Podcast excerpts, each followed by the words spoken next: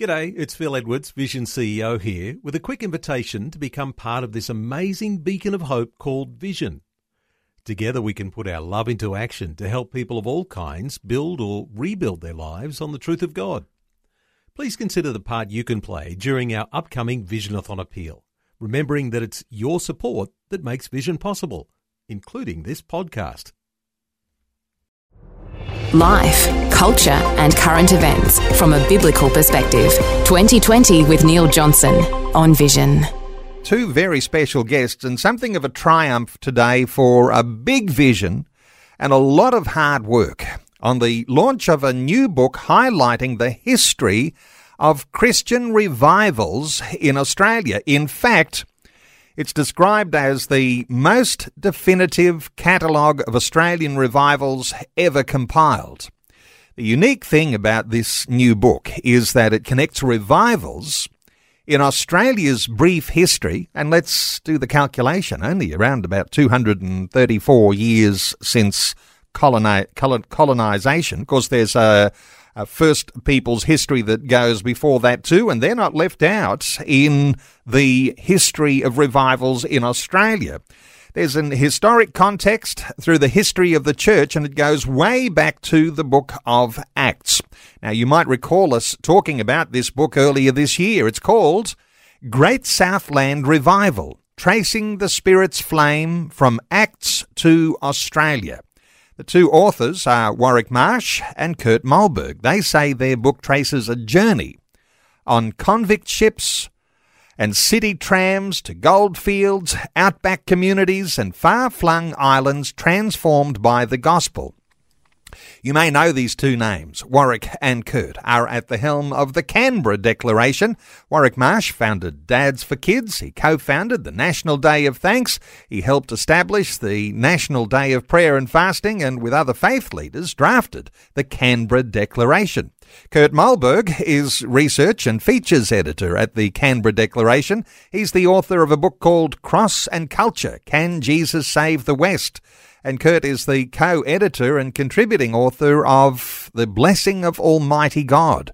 Uh, both experienced authors and great leaders and people we should give thanks for. Warwick Marsh and Kurt Mahlburg. Warwick, a special welcome to you. Great to be talking to you, Neil. And to you, Kurt, welcome along. Thanks so much, Neil. It's a pleasure to be with you today. You know what? Let's start at the beginning because uh, for some listeners, they might have heard the word revival. Sometimes we've heard it talked about in our churches. Uh, sometimes it seems like it's so distant and far off and something that seemed to happen in another, in another nation. But I wonder if we start with uh, what we're talking about when we discuss revival. Kurt, what if I come to you? How do we describe what revival is? It's a great question, Neil, and it's one that I guess Christians have various opinions on. And we go into um, that question in our introduction, which we've called Revive Us Again. Really, we don't land on a very specific definition of revival, but we do discuss some of the parameters of what you know, Christians generally agree on. So we would say that revival is something that really intensifies the spiritual life of the church. That's an obvious one. Um, but a, another obvious and very important one is that large numbers of people come to faith who previously were not Christians or were not part of a church. Um, and the other one that we really focus in on, and probably we're most interested in in Great Southland Revival, is the social change, the cultural change that comes about as a result of revival. Because, you know, really, Warwick and I believe that it's not really a revival if it doesn't bring about change in the culture. That's something we're very passionate about. That's something that the Canberra Declaration is very focused on. And so, of course, that is something that we focus on a lot in this book, Great Southland Revival, as well. So the social change.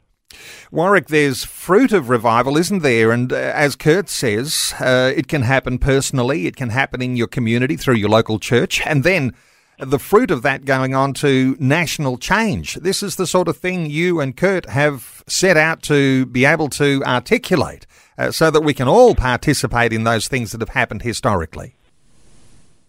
Absolutely, Neil. I mean, the word revival per se is not found in the Word of God. Uh, the, the, the, the word revive is found numerous times, and the concept of being revived, if you like, awakened to Christ, be renewed, um, times of refreshing comes come from the presence of the Lord. They're all actually full, you know, in the scripture, and of course, the whole idea of revival and reformation there is inherent right through the scriptures, as Curtis pointed out. So this book is dealing with the big picture of revival and the need for revival starting with us individually. And we have, as Curtis explained, we've tried not to be too specific because a lot of people, I think, have been specific, and it's a very hard thing to actually totally nail down. Suffice to say, we've really concentrated on telling the stories of revival and let people make up their own minds as to what they think revival is.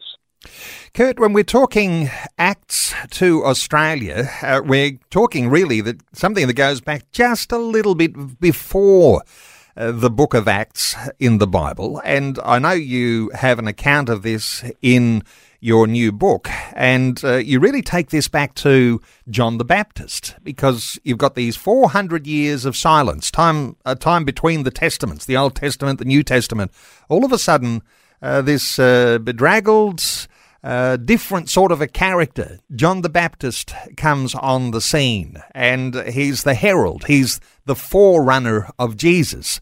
And what we begin to experience here with John the Baptist is perhaps the way we might even think about how revivals might actually work. Any thoughts here about John the Baptist, a forerunner even to the book of Acts? Yeah, look, John the Baptist is a fascinating character. Uh, we're told that when he arrives on the scene, there are multitudes that come out to hear him preach, and uh, many follow him, listen to his teachings, and then many are baptized by him in the Jordan River. And so we get some, a bit of a picture in the accounts about John the Baptist of what revival looks like because there are a lot of people who are all of a sudden interested in spiritual things, coming to faith, uh, a large movement of people, you know, finding salvation. Uh, but there's a really fascinating prophecy John the Baptist gives. He says, One who is greater than I is coming, and he will not just baptize you like I am, he's going to baptize you in the Holy Spirit and in fire. And of course, we now know he was talking about the Messiah, Jesus Christ. And Jesus came on the scene very soon after that. Only a few days later, he appears and John the, John the Baptist baptizes Jesus. And then Jesus really takes over the ministry that John the Baptist had started. And so we've got, you know, the entire really account of all four gospels in the life of Jesus. And then the book of Acts follows Jesus' death and resurrection and is the story of how the church goes from this cowering group of you know, disciples who are afraid and unsure, and what's happened to our Savior? He's been nailed to the cross. But all of a sudden, they realize he's he's back to life again, and now Jesus has commissioned them to take the gospel to the ends of the earth, starting in Jerusalem. And so, the Book of Acts certainly is the the real sort of explosion of uh, revival in the New Testament, but it starts in the New Testament with John the Baptist, this fascinating character. So you've got John the Baptist, the herald of the Son of God, and then, as you point out, wherever Jesus went, he took revival with him because he had this presence of the Holy Spirit. He was himself God. And then we get to, uh, after the death and the resurrection and the ascension, uh, the church of believers waiting on God for something significant that would happen. And Warwick Marsh uh, the day of Pentecost, uh, such a significant day because uh, you could say revival is very, very obvious that this happened on the day of Pentecost with 3,000 added to the church in one day. Yeah, look, you definitely make the argument that uh, the, the work of Jesus was, uh, as Stuart Piggins, Dr. Stuart Piggins points out, a you know, it, done in the midst of revival. It was an outpouring of the Spirit while um, Jesus was ministering, and you know thousands and thousands would follow him, and astounding miracles would occur, and unusual events would happen, and demons would come out. It was really quite a, a, a lot of holy chaos, which reminds you of revival writings. But yes, the Book of Acts arguably is the beginning, if you like, of modern day revival, in the sense that it came upon the church, as in Jesus had left the scene and said, you know, wait in Jerusalem until you be endued with power. And that power um, actually drew people to Christ and also released the gospel, uh, released the good news in, in, the, in, the, in the mouths of the apostles and ultimately in our mouths. And so the, the purpose of the outpouring of the Spirit slash revival is that people will come to know Jesus Christ. People will confess Jesus Christ as their Lord and Savior. And that's really probably our first um, uh, our first sort of, shall we say, um, grill, if you like, or first, you know, key point, what revival is. Well, yes, revival comes and you feel better and you know people are in, in, enthused and people are encouraged, but it has to be about people coming to know Jesus Christ. Uh, you mentioned historian Professor Stuart Piggin, and he wrote the foreword to your new book, and he calls your book The Divine Cure for a Deadly Sleeping Sickness.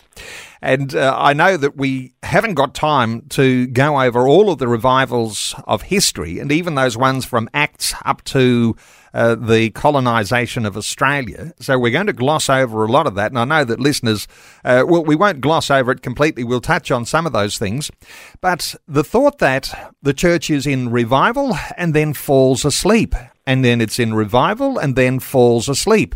Or you might think of sleep and then awakening, sleep and then awakening. And uh, Stuart Piggins says the church is always falling sick with the sleep of death, that it needs to be shaken periodically with great awakenings. Kurt, is this just a description of how the church has functioned uh, since Acts to the present time? Look, I think, Neil, we have to say historically that yes, that is the case. And even if we don't particularly like that the church falls asleep, and we'd rather that it's always awake and always on fire, that's a nice thing to want. And I agree that would be sort of an ideal scenario. But realistically, if we look back through the history books, it has very much been the case that yes, the church in any part of the world really does have these periods of sleeping and apathy and um, compromise and, you know, really just kind of following along with what the world's doing or not really tuned into the Spirit of God. And then all of a sudden, out of sometimes out of nowhere, and we can talk a bit more about what the lead up to revival looks like later on, perhaps, but um, often it, you know, quite a surprise to the people who are involved in it. All of a sudden, there is this outbreak of revival. There's an outpouring of the Holy Spirit. There are huge numbers of people coming to faith. There's miracles, and then, of course, societal change. And so, realistically, we have to be honest and say that is definitely the pattern we see in church history. Um, and that's just kind of the way it is. And so, that's really the story we're trying to tell in Great Southland Revival. Warwick Marsh, is there a whole lot of misconceptions in the hearts and minds of ordinary Aussies, and even including people who are a part of our churches, that somehow or other revivals in Australia mustn't have been real revivals, uh, not like the Great Awakening in England and uh, in America, and even a Third Awakening into Canada and what are your thoughts here? And was it for you when you were doing research for this book? Uh, was it an eye opener even for you to see that there were so many amazing revivals that helped shape Australia? Good question, Neil. Good question. Um, I was I remember going to church as a young man. I was still uh, I was uh, I just come down to Wollongong, the Lighthouse Christian Centre, uh, where I was going to church, and a man got up to speak, and I would have been about 17 years of age, and he said uh, Australia has never experienced a revival. Now, I didn't know any better. I didn't know church history. I didn't know Australian history.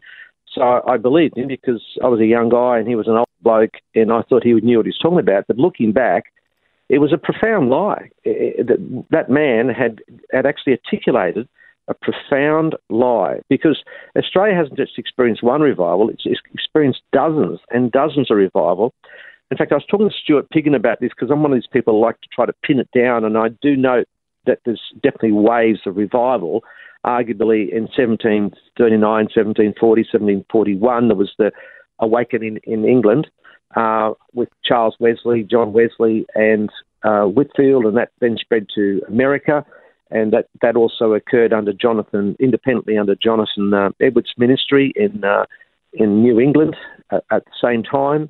Um, and and those similar revivals were occurring in uh, you know in Germany at the same time. So there's definitely specific time periods of revival.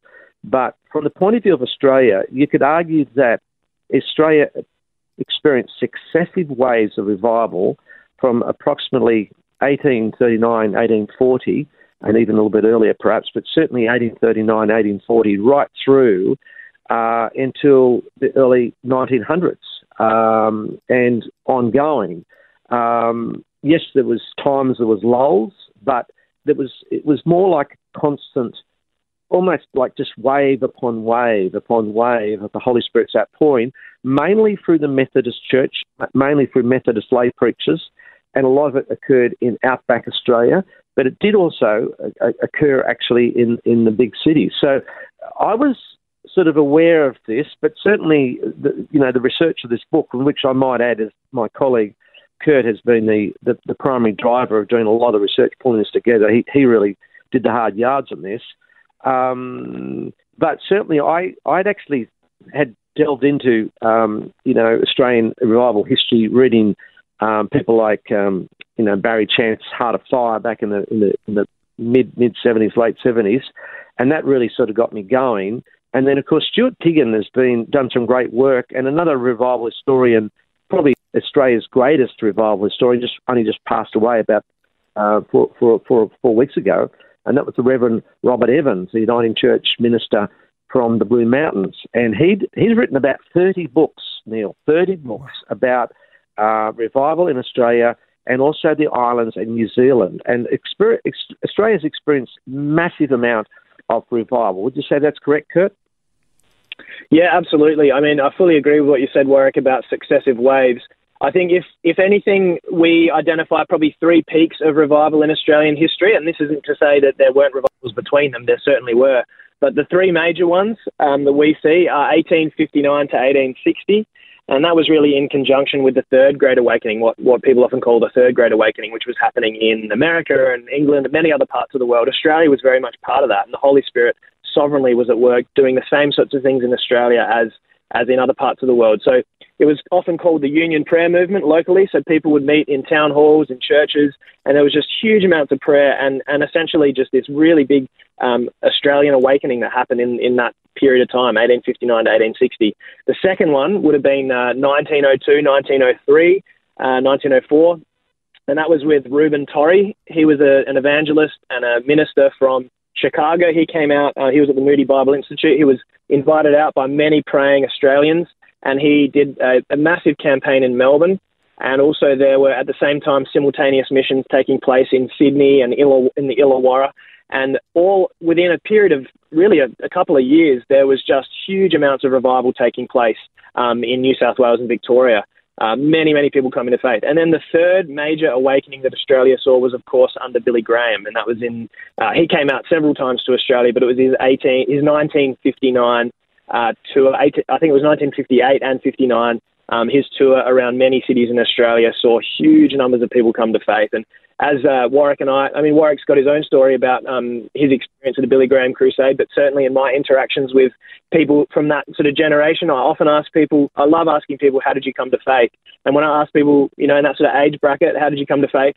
The vast majority of people have answered me, well, it was through a Billy Graham Crusade. So there are I think you know there's a living testimony to, to that most recent major awakening that, that Australia experienced, still you know happening today. Helping you make sense of life, culture, and current events from a biblical perspective. 2020 on Vision.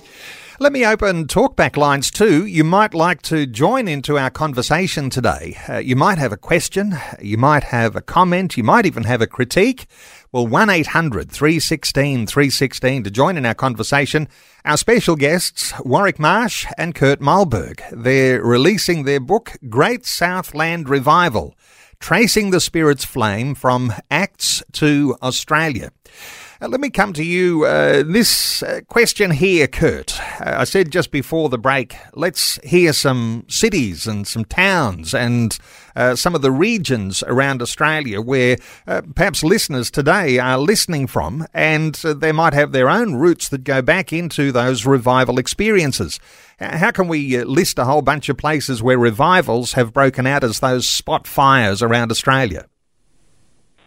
Yeah, with some of the early ones uh, in our chapter that deals with really the first major revivals that happened on Australian soil, um, places like Mudgee, so this is kind of country New South Wales, uh, Windsor, also out in the country in New South Wales. Um, lots of revivals took place in the Illawarra, so places like uh, Wollongong and uh, towns, the, the, suburbs of Wollongong. Um, a tiny village of Dapto. I don't even know if it goes by that name anymore, but there was a revival in Dapto, which is in Wollongong. Dapto, yeah. Yep. yep. And uh, Parramatta, um, there was a big revival under John Watsford in Parramatta. Uh, that was in uh, in the about 1840, I think it was. Um, uh, Hawkesbury River, a number of towns along there. Um, so really, at, at, that stage, we're only talking probably 40 years or so after the first fleet arrived. And so a lot of these places at that point still were only villages, but there already there were revivals taking place uh, in those areas. And then, of course, we've got um, a lot of revivals happened in gold mining and coal mining communities. So in South Australia, where I'm from personally, um, places like Burra and Kapunda and uh, also Moonta, uh, a lot of revivals took place in that area. In fact, so many revivals took place in what they call the Copper Triangle, which is between a lot of those um, gold mining and coal mining towns in north of Adelaide, that Stuart Piggin, he calls that the burned over district, which is a term actually that used to apply to New York State where Charles Finney ministered.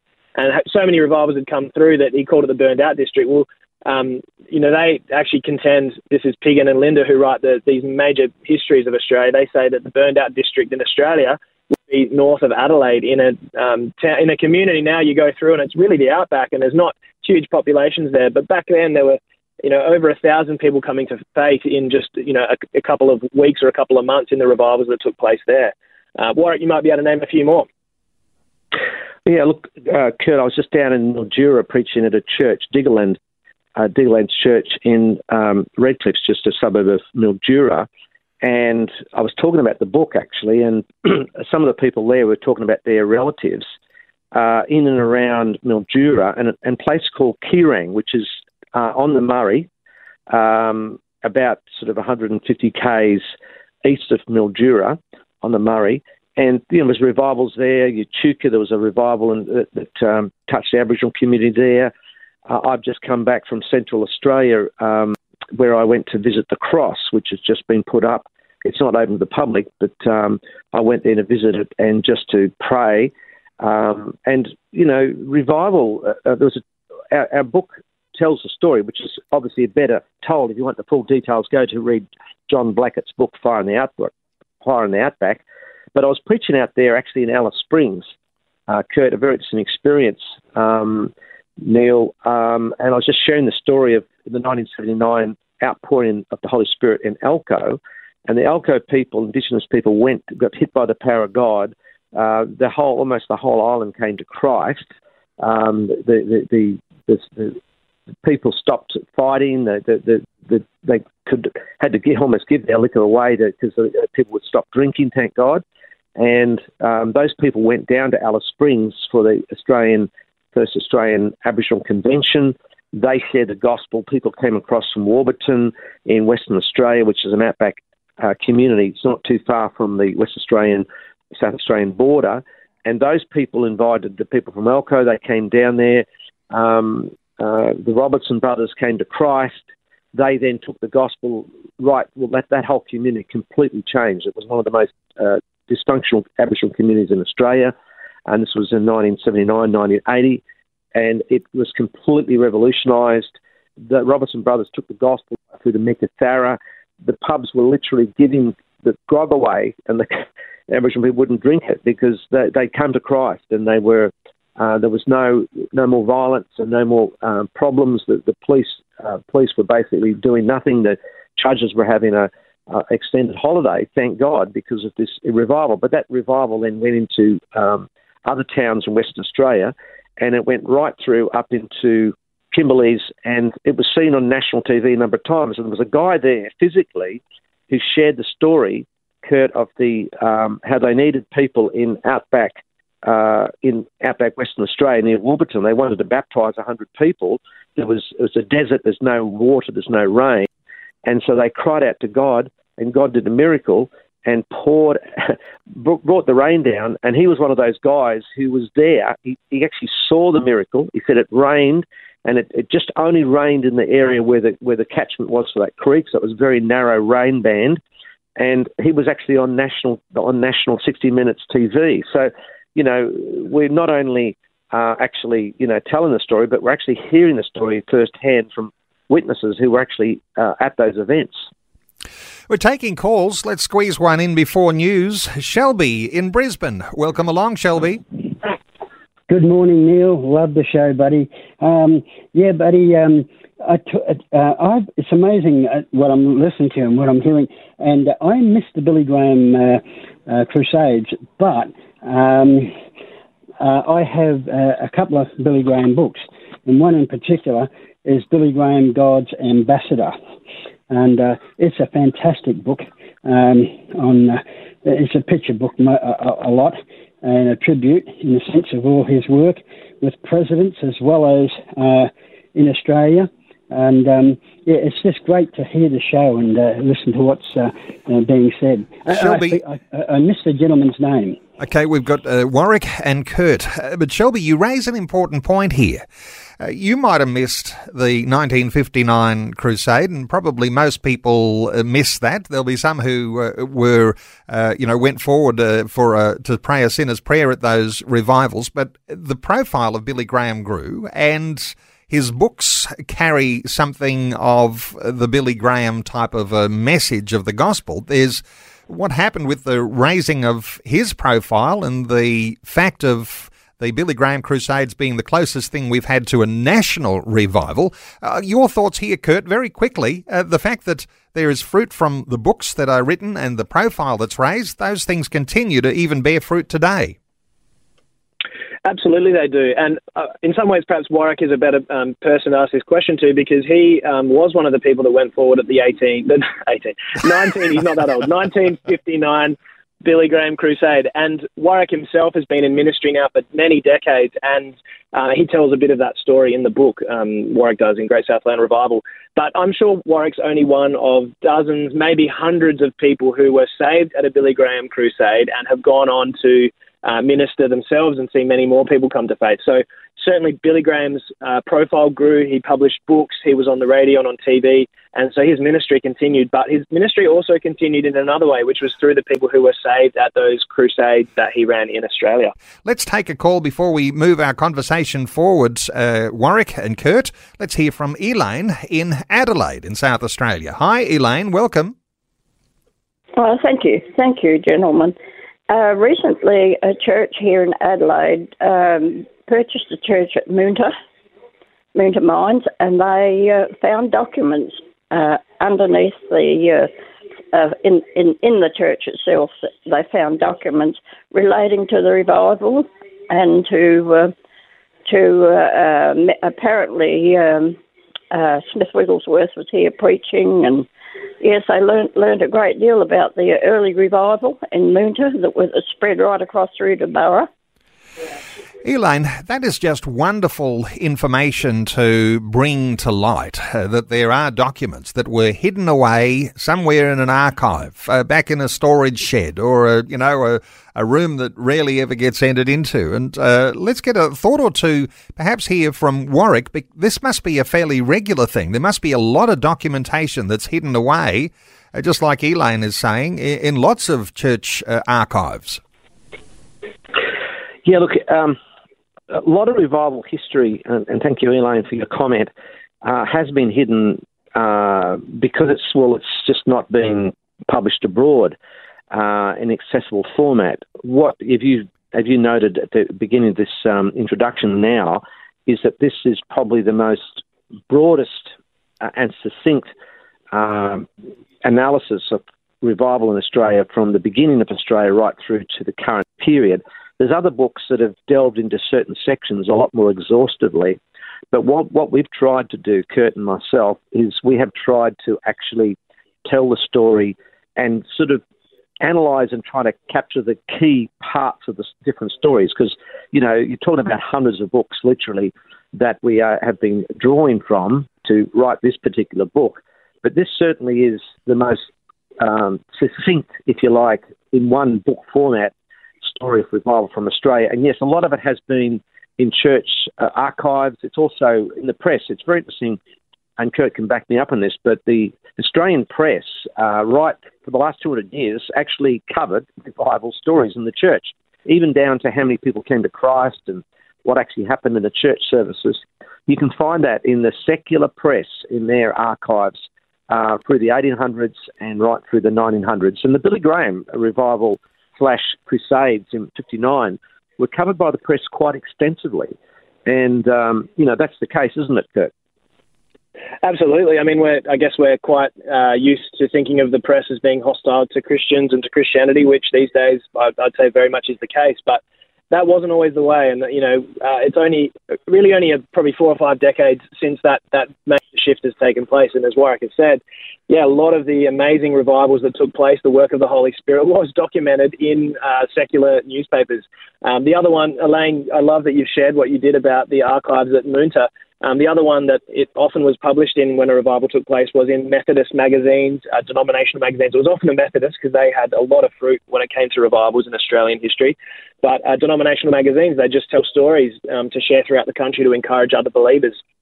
You know, this weekend, this is what happened in our church, and this is what happened in other parts of the country. So, yeah, the, the primary resources, there are so many. The problem is not many people have compiled them. So, like Warwick said, we've tried to sort of put together just one long story uh, with just sort of dipping our toes in the water on all the really big events that took place in Australian history in this book. Elaine, thank you so much for just venturing to the phone to pick it up and uh, make that suggestion that, you know, there are all sorts of documents that can be uncovered. And uh, I think you might spark something. There might be an awful lot of people listening in right now who are thinking, well, I might go through my church archives. It's been around a long time. We might find out what happened with revivals in our community. Maybe even though there are hundreds of books that uh, Kurt mentions that they've gone through uh, to just glean the details, there might be hundreds more yet to be written on all those revivals. Elaine, thank you so much for your call. 1 800 316 316 to join in our conversation. Let me come back to something that's really important here. And uh, Warwick Marsh, the gospel getting to Australia in the first place uh, names like William Wilberforce and uh, Richard Johnson, our very first chaplain on our shores here. These are the sorts of names that come to mind. But it was uh, it was an amazing thing just how the gospel got here.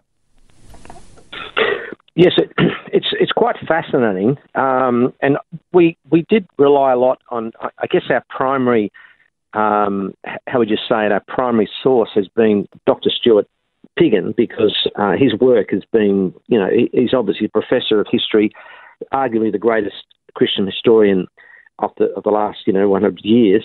Um, and we looked at the, um, the the first fleet really was a product of revival in England, in the in especially the, the awakening in uh, 1739, 1740, which continued under John Wesley um, I think he died in 89 from memory, um, 1789, and the first fleet came out in 1788. And that really was quite revolutionary because the whole idea that of giving uh, convicts a new start was something that actually Wesley and uh, the, the, people like Wilberforce and many of his um, Wesley's disciples were actually fighting for a fair go for prisoners. Don't let them rot in the hulks in, in England and the Thames uh, and these old boats that were just full, of rats and quite terrible diseases. Uh, let's give these people a new start. Let's give them the opportunity, and let's even pardon them if they give us a one or two years good behaviour. Let's pardon them and set them free. So this was actually a concept of grace. The other thing, interesting thing is to understand is that Captain Arthur Phillip in 1788. Now slavery was not outlawed for another 40 years, 30, 40 years he said, I will have no slaves in this new colony in, in New South Wales. I will have no slaves. This is a slave free uh, experiment, and we will also tra- treat the, um, the convicts humanely. And they the, the, the, ships were all new, uh, they had minimum loss of life on the journey. Uh, they actually arrived in good health. In fact, they actually they put more weight on the journey than they than they'd um, left with. So people were actually healthy and looked after in those early days by the um, by the, the, the, the fleet of officers that were in charge. And so it was an incredible experiment, but it was actually a holy experiment in forgiveness and grace and also, um, you know, releasing Johnson come out and getting Johnson, Richard Johnson, who was by uh, called a Moravian Methodist. And so there's a de- deep linkage to the Moravians in the settling of Australia. Back to you. Kurt, when we're hearing about this sort of thing, it's so refreshing to hear because I know that lots of listeners might be aware that there were other nations that were circling Australia and they hadn't uh, ventured forth to set up a colony here. And of course, it's all very controversial, of course, uh, with uh, First Nations peoples even talking through these sorts of things. But uh, lots of those other nations that were circling here and perhaps uh, could have colonised Australia were into uh, the slave trade in a huge way. So to hear of the likes of William Wilberforce, who saw Australia as a gospel outpost, uh, the impetus for major prison reform, non slave oriented. That's a refreshing thing, isn't it? I think so, Neil. I mean, yes, many of the nations that were circling Australia were nations like France and Spain, uh, some of whom, you know, some of these nations did practice terrible slavery for many decades, even up to a century after the settlement of Australia. So it very much could have been the case that the Indigenous people of Australia and the, anyone who was brought to Australia could have ended up being slaves, and Australia could have been a slave-ridden country or a slavery-ridden country. Uh, but instead, it was Britain that settled Australia, and of course, the past. Uh, it, it's not perfect. There are a lot of mistakes that were made, and I think more than ever before, we're aware of what those many mistakes were both towards the Indigenous people and even treatment of convicts. It was revolutionary for its time, but it was by today's standards still quite inhumane. Uh, but it, it, was a great blessing that it was Britain that settled Australia because it meant no slavery. Uh, and it meant uh, incredibly humane treatment by the standards of the day for those who came out as convicts. And really, um, we talked a little bit about Wilberforce. He was famous for essentially helping abolish slavery. He was the biggest driver of the abolition of slavery in Britain, and he only saw that take place at the very end of his life after a whole lifetime career in Parliament fighting for this. But one of the things that he intended for Australia is he wanted it to be an outpost for the gospel in the South Seas, in the South Pacific. He had a real heart for all of these nations. There was an awareness at that time of how many nations in the Pacific uh, existed and did not know Christ.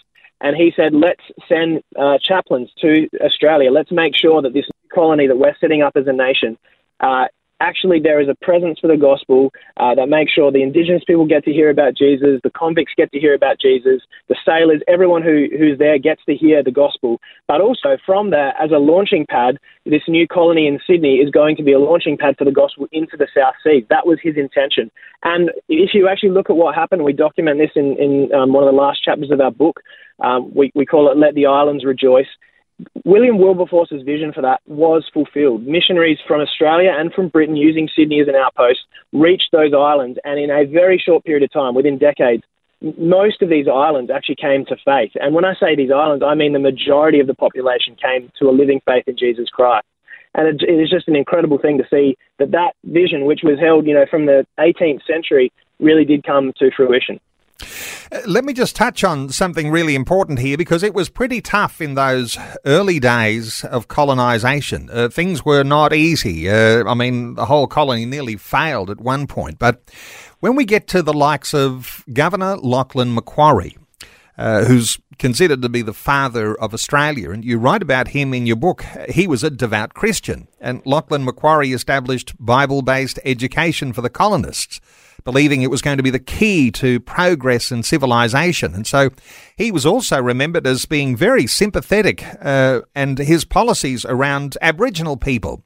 And despite some failings, of course, on that front, uh, Macquarie promoted morality, marriage, and church attendance, and set free and set free a record number of convicts with the aim that they live law abiding Christian lives and become models for social reform. Just uh, quoting out of your book here. Uh, so, uh, when we talk about the likes of personalities, characters, uh, and the likes of the governor, uh, Lachlan Macquarie, you've got real teeth here where the values and principles of Christianity really do begin to shape the nation, Warwick. Yeah, look, it, um, you know, Lachlan Macquarie was a very devout uh, believer. So was his wife. They promoted um, Bible studies. They promoted the Bible. Um, I think they helped him found a Bible society here in Australia. Um, I mean, it's it's really very hard for us to imagine um, the 1800s. Um, the 1800s were, were a period, as I said earlier, of constant revival, wave upon wave of revival there was actually I live in Wollongong in the in the Illawarra, just south of Sydney, and there was a recorded revival in 1830, 1832 here uh, at Dapto as uh, a Marshall Mount, as Kurt was um, alluding to earlier in the conversation. Um, but, you know, Macquarie was at the helm at that point, and he was encouraging the church. Uh, the only form of education was Christian education because there was no such thing as government education because the government didn't provide education. Only, only Christians provided education. Um, you know, so essentially the whole education system was actually built on the scriptures. Um, you know, the, the, the, so many of our writers, so many of our thinkers were, were deep men of faith. Um, and Kurt uh, also tells a story a bit later in the book about the, the, the Labor Party. The Labor Party of Australia was actually extremely, and it was the first time I think that Labor won government anywhere in the world was actually in Australia, a very devout Christian party fighting for having Sundays off, fighting for people not to be slave, uh, working you know ridiculous hours, but having time for their family, and some sort of sanity and a, some sort of fairness with wages and so on and so forth.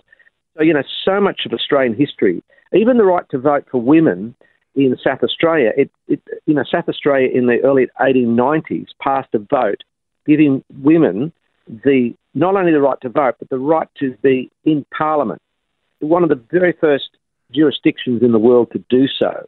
Why? Well, that was a, that was a lot to do with those Moonta revivals and those incredible revivals that had occurred in the latter part of the 1800s in Adelaide and up in the mining areas of South Australia, which had affected so affected the the city that it became known as the City of Churches. Still to this day, it's called that.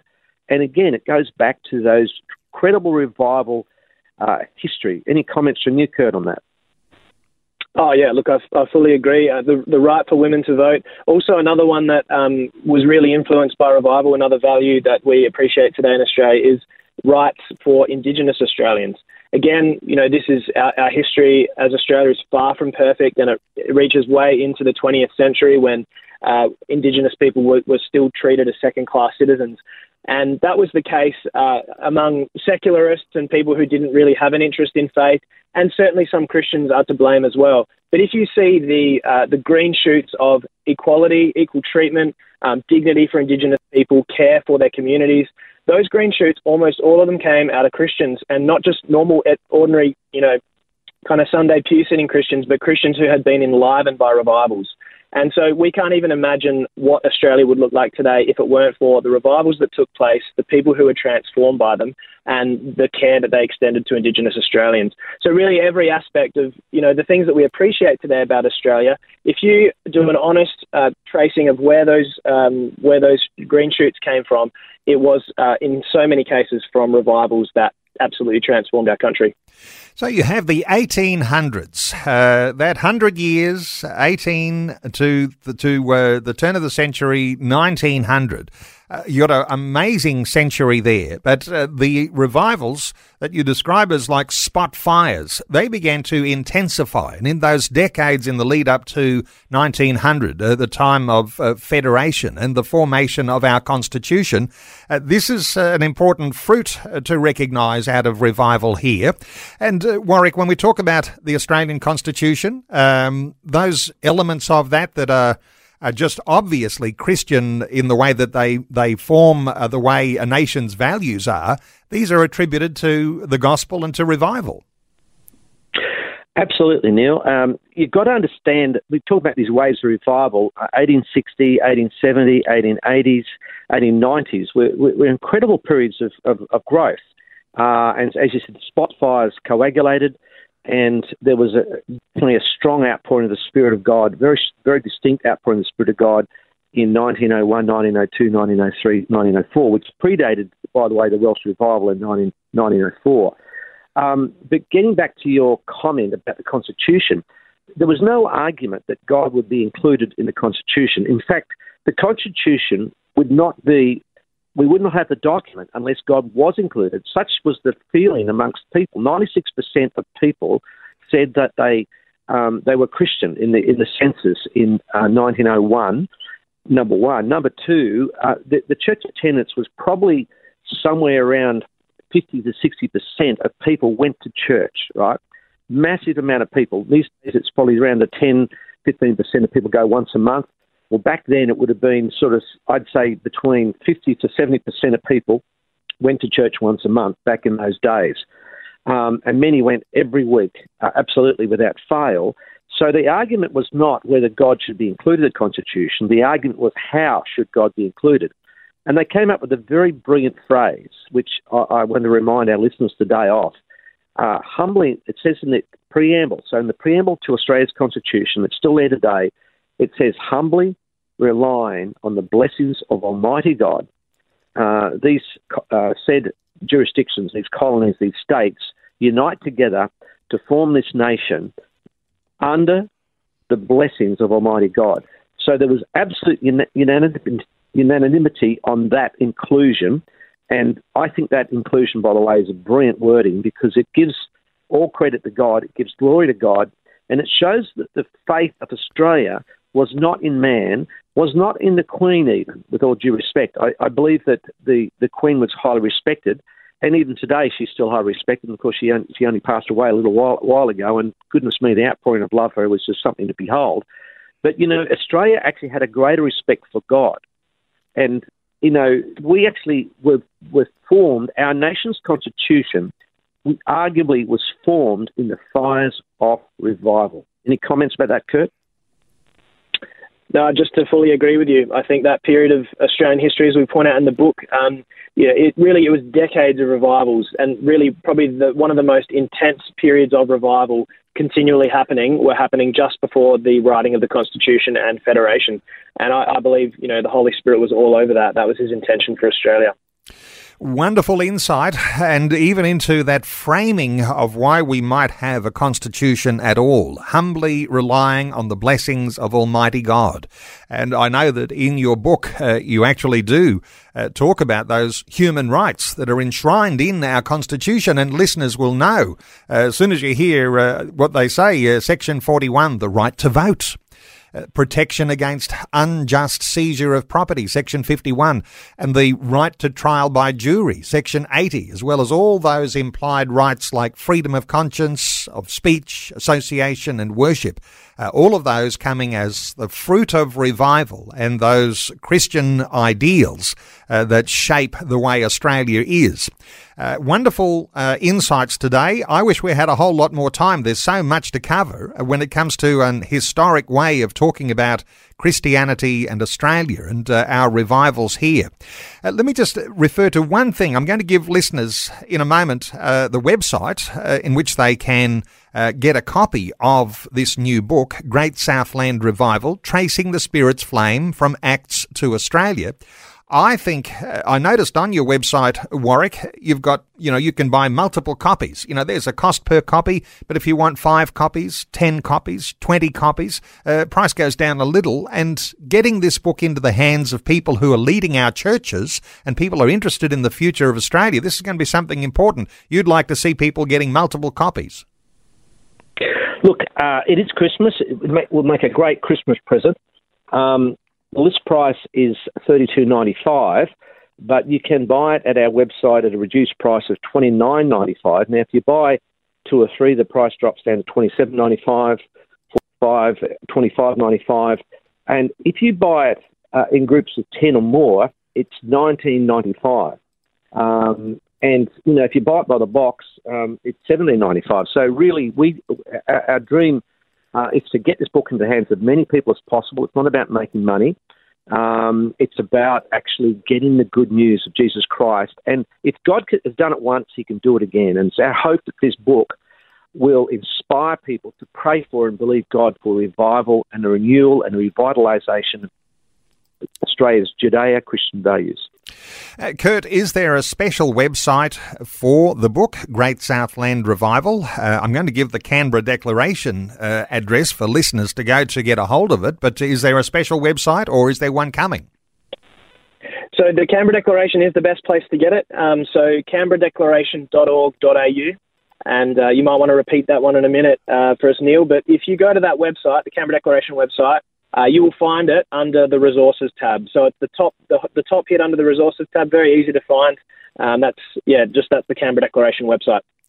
It is a triumph. It is the culmination of a lot of hard work, and uh, it is a book I know that you'll enjoy. And uh, even Professor Stuart Piggin says uh, when he writes the foreword. It's easier to read than what his foreword is because uh, he gets very technical and uh, and writes a great foreword, I might say. But the website to get a hold of this new book, canberradeclaration.org.au. Uh, the authors of this new book, Warwick Marsh and Kurt Mahlburg. The book is called Great Southland Revival Tracing the Spirit's Flame from Acts to Australia. Uh, Warwick and Kurt, thanks so much for taking some time to share your thoughts and uh, your heart with us today on 2020. Pleasure, Neil. Pleasure indeed. Thanks so much, Neil. It's been great chatting to you. Thanks for taking time to listen to this audio on demand from Vision Christian Media. To find out more about us, go to vision.org.au.